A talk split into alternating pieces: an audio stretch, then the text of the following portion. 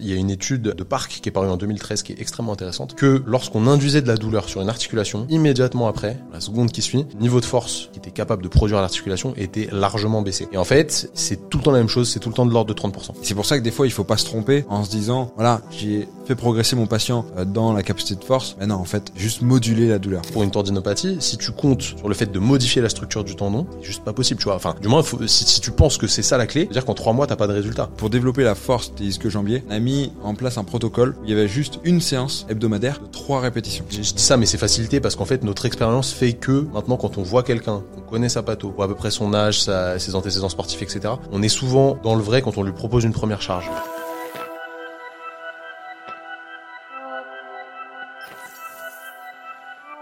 Salut les amis, j'espère que vous allez bien. Bienvenue dans ce nouvel épisode du Training Therapy Podcast. Aujourd'hui, je suis avec mes deux compères, compatriotes, JP et Simon. Ça va les gars? On est en forme Toujours. Je vois que vous êtes un peu, euh, un peu affûtés là. Euh, je sais que vous êtes des kinés très actifs. Est-ce que vous renforcez vos patients Est-ce que vous leur faites faire du renforcement musculaire? Bien sûr.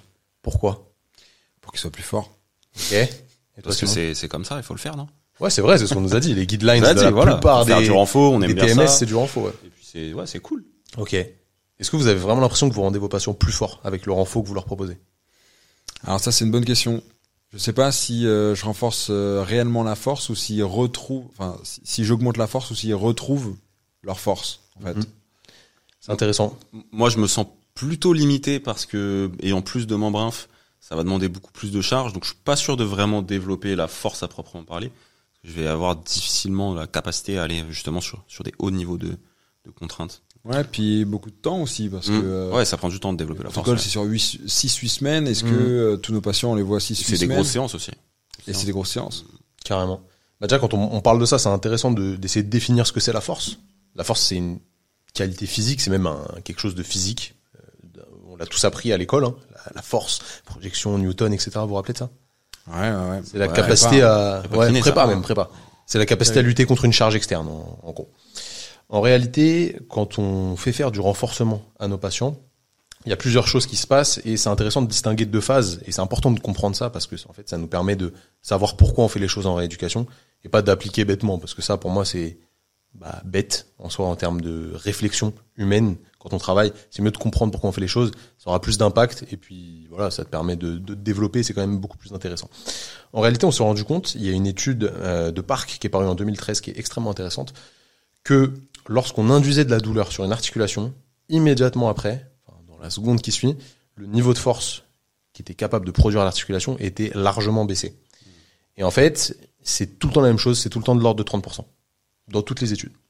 L'étude de Parc, ils ont pris euh, 10 personnes, je crois que c'est 10 personnes saines, ils les ont mis sur un, un leg extension sur la machine d'ISO, ils leur ont demandé de faire un effort max euh, d'extension de jambe, et ils ont noté le niveau de force. Ils leur ont immédiatement fait une grosse injection dans le genou euh, de liquide hypersalé, donc c'est pro-vecteur de douleur à 6-7 sur 10 à peu près, et ils ont redemandé de faire une extension de jambe en produisant un effort maximal, et la force avait baissé de 30%. Et une fois que le produit est passé, je sais plus combien de d'heures après, ils ont refait le test d'effort max et la force était retrouvée. Et je- il me semble même qu'ils avaient aussi autre, différencié ça, ouais. la douleur tu. Euh, et euh, la douleur associée à un œdème Ouais. au niveau du, du Ça c'est une autre étude où en gros ils ont Ah oui, c'était mis, l'étude euh, euh, ouais, complémentaire ils d'après. ont ouais. mis hyper salé pour créer la douleur, plus certains ils l'ont gonflé, ils ont mis encore plus de sérum phi Mhm. pour que l'articulation gonfle et c'était encore pire, mais ça restait quand même aux alentours de 30, ça dépassait rarement les 30% de perte de Ouais. force.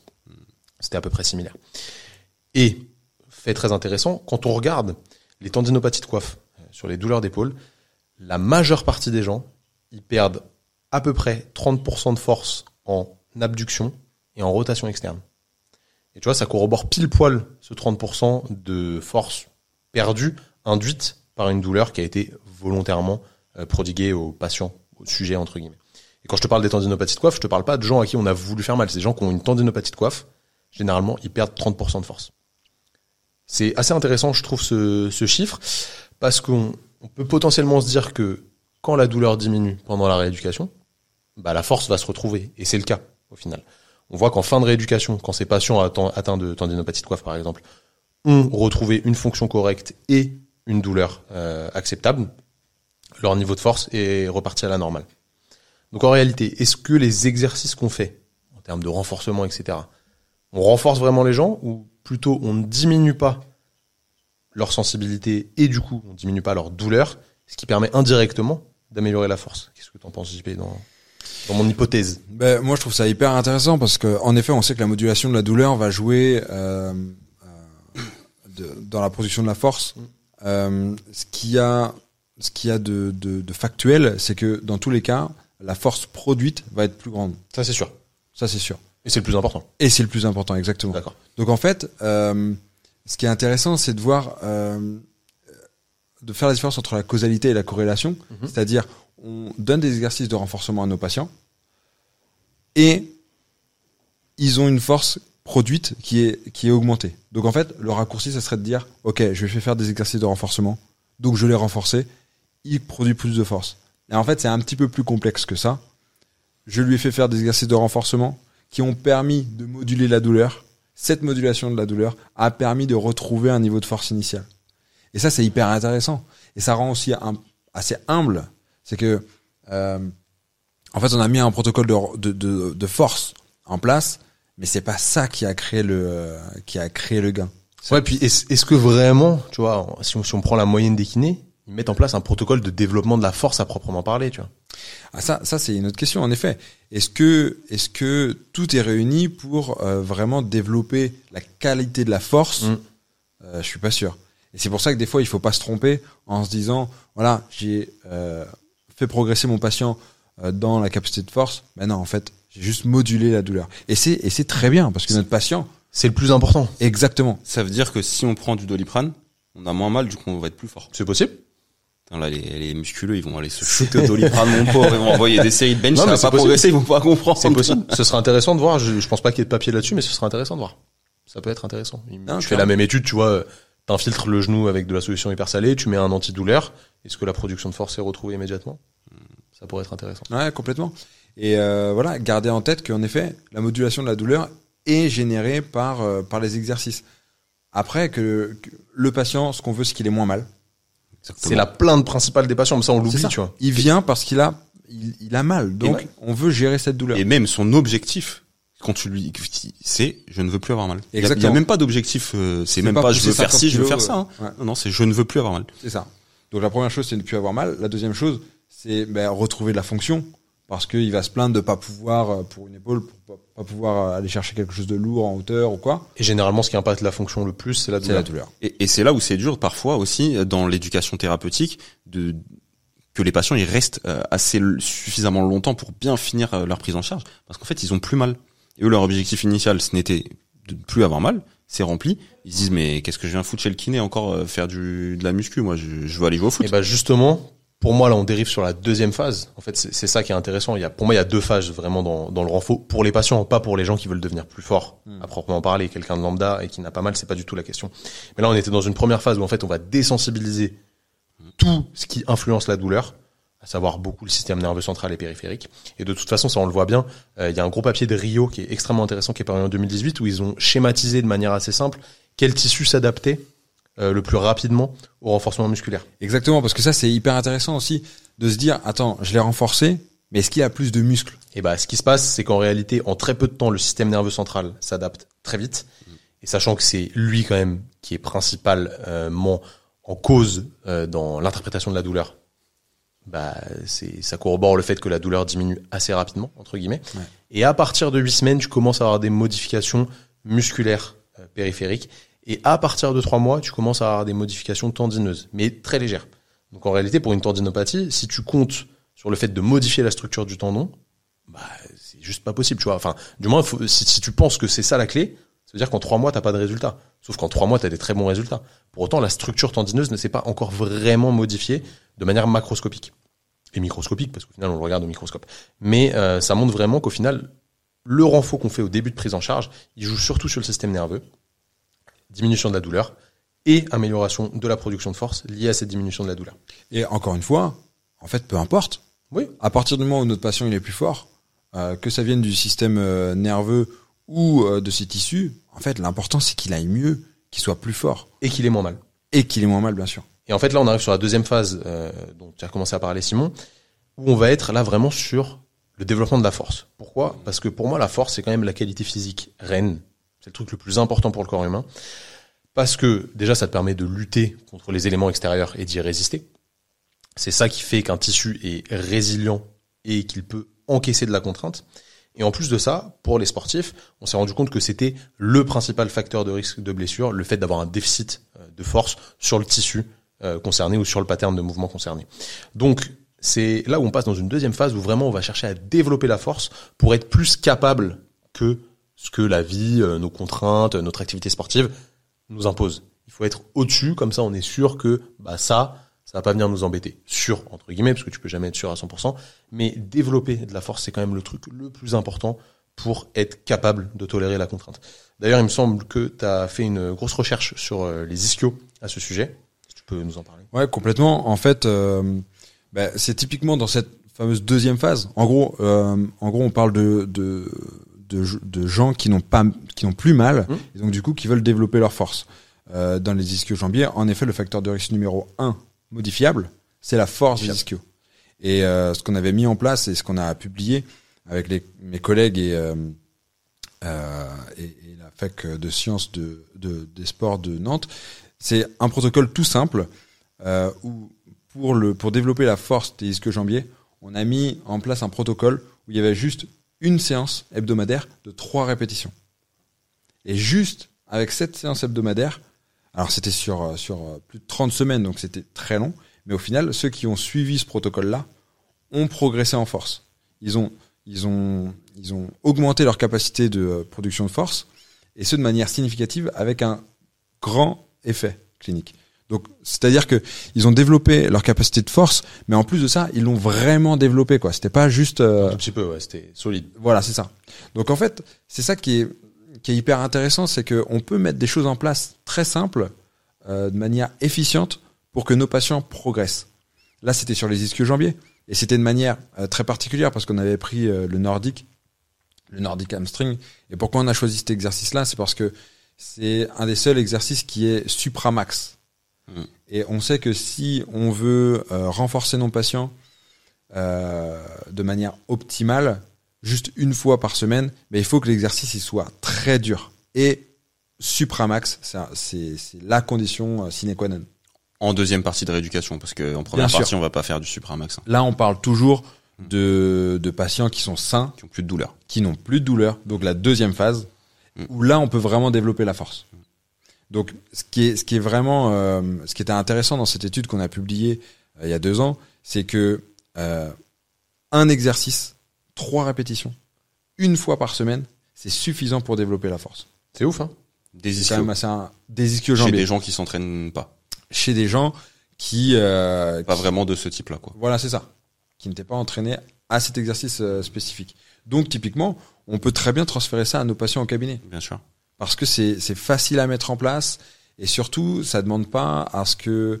En fait, il faut, je pense, à mon avis, que la kiné, cinq fois semaine, voire trois fois semaine, euh, je pense qu'il faut sortir de ces dogmes un peu imposés, euh, soit par... euh, euh, soit par les médecins, parce que des fois c'est écrit sur la prescription encore, C'est vrai. soit par nous-mêmes parce que on se dit ah non je peux pas le voir qu'une fois semaine. Si bien sûr, il y a plein de gens qu'on peut voir une fois semaine. Et en plus ça responsabilise nos, nos patients aussi qui font leur exercice à côté, mais même en voyant une fois par semaine nos patients, on est capable de leur faire progresser euh, dans leur production de force. Non, mais c'est très intéressant. Du coup, ce que tu as dit là, c'est vraiment important, cette idée du supramaximal. On- On n'a pas forcément besoin de faire du supramaximal. Bien sûr. D'ailleurs, nous, c'est, à part sur les ischios, c'est pas quelque chose que je vais forcément conseiller, je t'avoue. Non, en effet, parce que c'est difficile à mettre en place euh, de manière sécuritaire Mm. euh, pour pas que le patient se blesse. C'est difficile de mettre en place euh, logistiquement, Oui. tout simplement, parce que euh, là on est on est en supramax euh, parce qu'on est en excentrique des ischios et c'est ce qui est hyper intéressant pour ce pour ce pour ces muscles là. Mais Mm. si on fait ça pour les quadris, va falloir sacrément charger, il va falloir décharger euh, pour qu'ils puissent ramener la barre. C'est complexe. Ouais, c'est très complexe. Tu peux le faire pour les rotateurs externes d'épaule, tu vois, euh, pour vraiment freiner la, la rotation interne. Mais sinon, pour le reste, c'est un peu, un peu complexe. Et là où je voulais en venir, en fait, c'est que tu, tu as parlé d'une méthode de renforcement qui est intéressante, c'est le supramax. Ça, c'est ce qu'on appelle des efforts maximaux. Là, c'est encore au-dessus, c'est supramaximal. En réalité, pour développer la force, on a deux types d'efforts. Les efforts maximaux et les efforts répétés. Les efforts maximaux, qu'est-ce que c'est? C'est des efforts où tu vas être très proche du 1RM, du 100%. Donc tu vas faire, allez, entre 5 et 1 répétition et tu es quasi à l'échec. Tu vois, et là tu viens vraiment stimuler ton système nerveux à fond. Toutes les unités motrices se synchronisent à balle, etc. Bon, en réalité, si on regarde dans le détail, ça c'est beaucoup de théorie.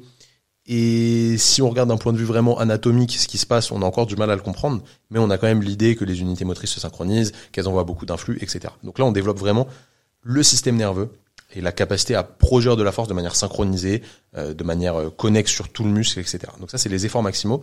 L'inconvénient des efforts maximaux au cabinet pour les patients, c'est qu'il faut charger très lourd. Et souvent, techniquement, bah, les patients, c'est pas possible, tu vois. Mm. Ils, ils bougent pas très très bien. C'est là où l'hypertrophie a son importance, c'est qu'en réalité, l'hypertrophie permet d'accumuler du volume de mouvement et du coup d'apprendre à bouger, entre guillemets, en sécurité. Et en plus, t'es obligé de charger progressivement pour Ah, arriver. c'est ça, c'est ça. Et puis ils ont pas la capacité de résistance à la charge en termes de gainage. Si tu prends un squat par exemple, c'est pas forcément tes cuisses qui vont te limiter, c'est souvent la position de ton tronc, la capacité à ne pas te faire casser en avant, etc. Donc c'est difficile les efforts maximaux avec les patients. Pour un athlète, c'est ce qu'il y a de mieux, on va pas se mentir, parce que c'est là où tu es vraiment à, à très très haute intensité et où tu développes vraiment les derniers pourcentages de la force, etc. Mais pour un patient, c'est très compliqué. Du coup, on va plus se pencher en fait sur la méthode des efforts maximaux, où on va répéter un effort qui est sous maximal. J'ai dit efforts maximaux, effort répété, pardon. Effort répété. Effort répété.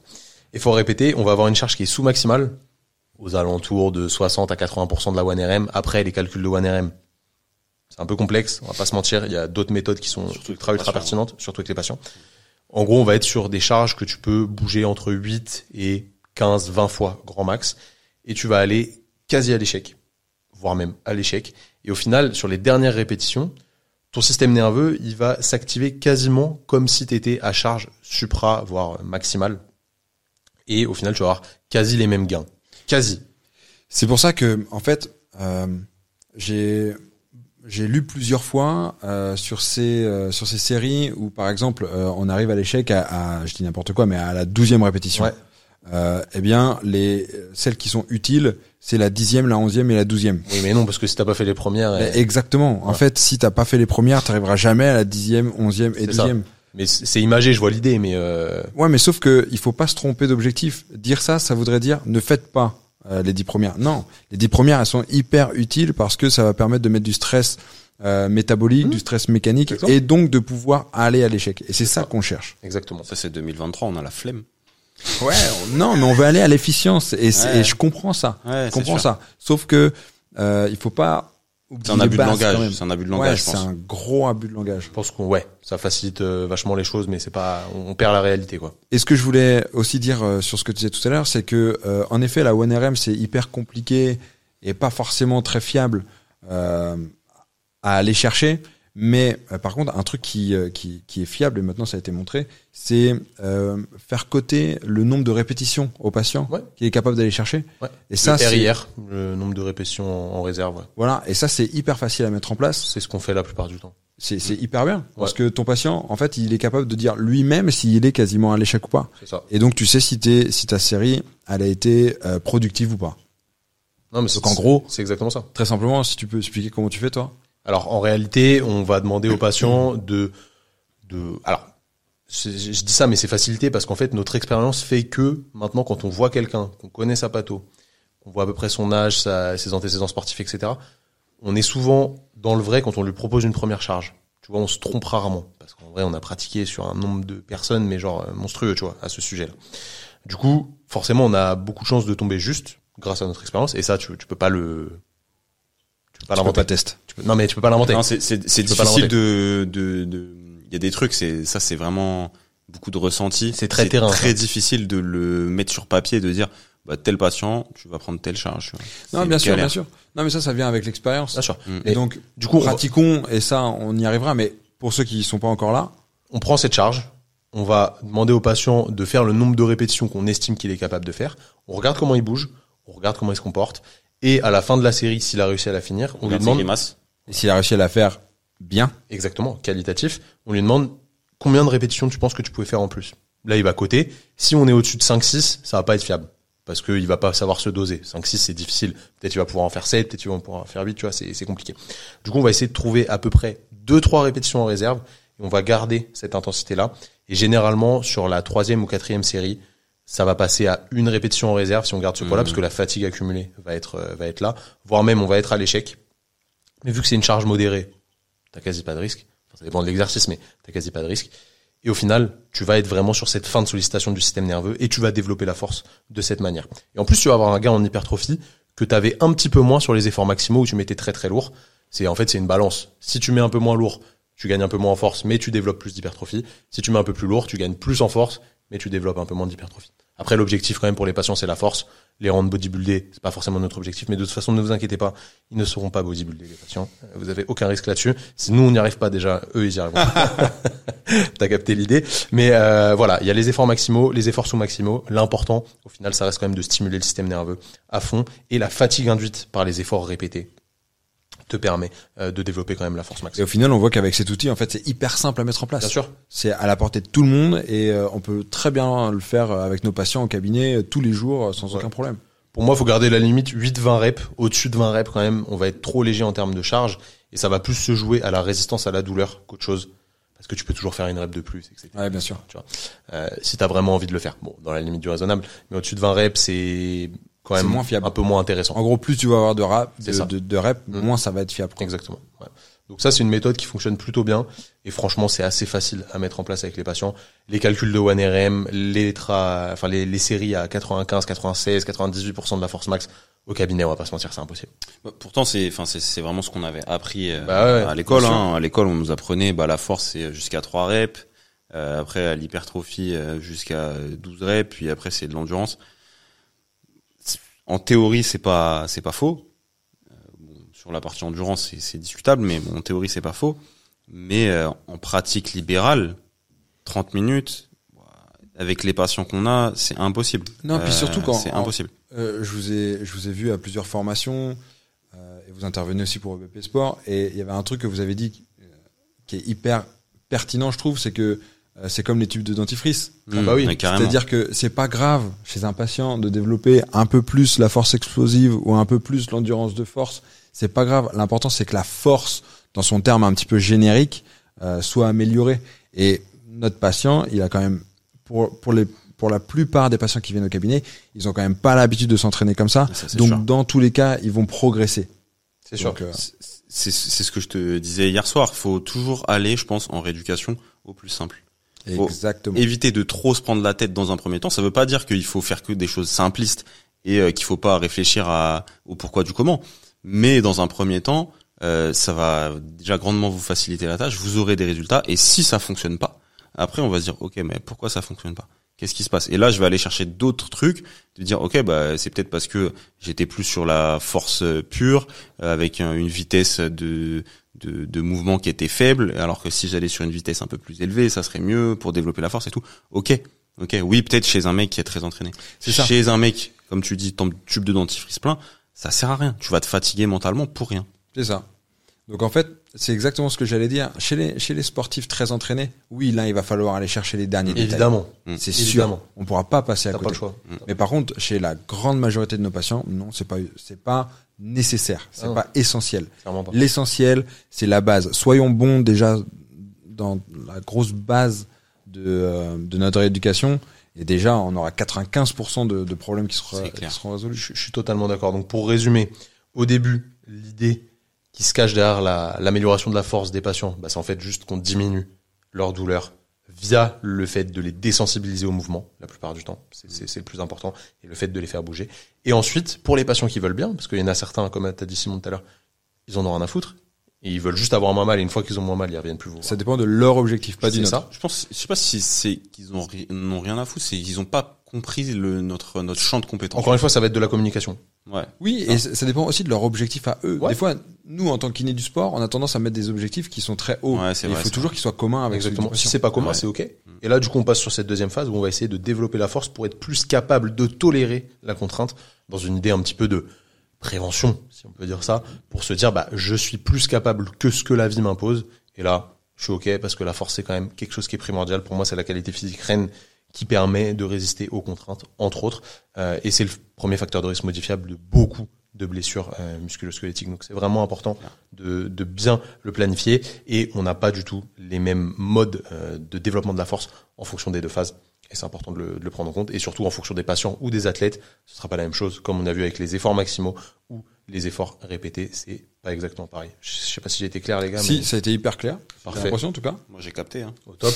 Moi aussi, donc c'est bon. Écoutez, si vous avez kiffé cet épisode, n'hésitez pas à laisser une petite review sur Apple Podcast, Spotify, Deezer. Vous mettez 5 étoiles, un petit commentaire si vous voulez. Si vous êtes sur YouTube, mettez un petit like, petit pouce bleu, abonnez-vous, activez les notifications pour être au courant des nouveaux épisodes. Et si vous êtes kiné et que vous voulez maîtriser ces concepts-là, je vous invite vraiment à venir à notre formation Optimiser le renforcement musculaire ou la formation sur la planification qui vous permettra de mieux jongler avec toutes ces données qui tournent autour de la kinésithérapie active. C'est vraiment des formations game changer qui vont vous aider dans votre pratique à aller au plus efficace, comme a dit Simon, sans vous prendre la tête et en étant beaucoup plus efficient avec vos patients.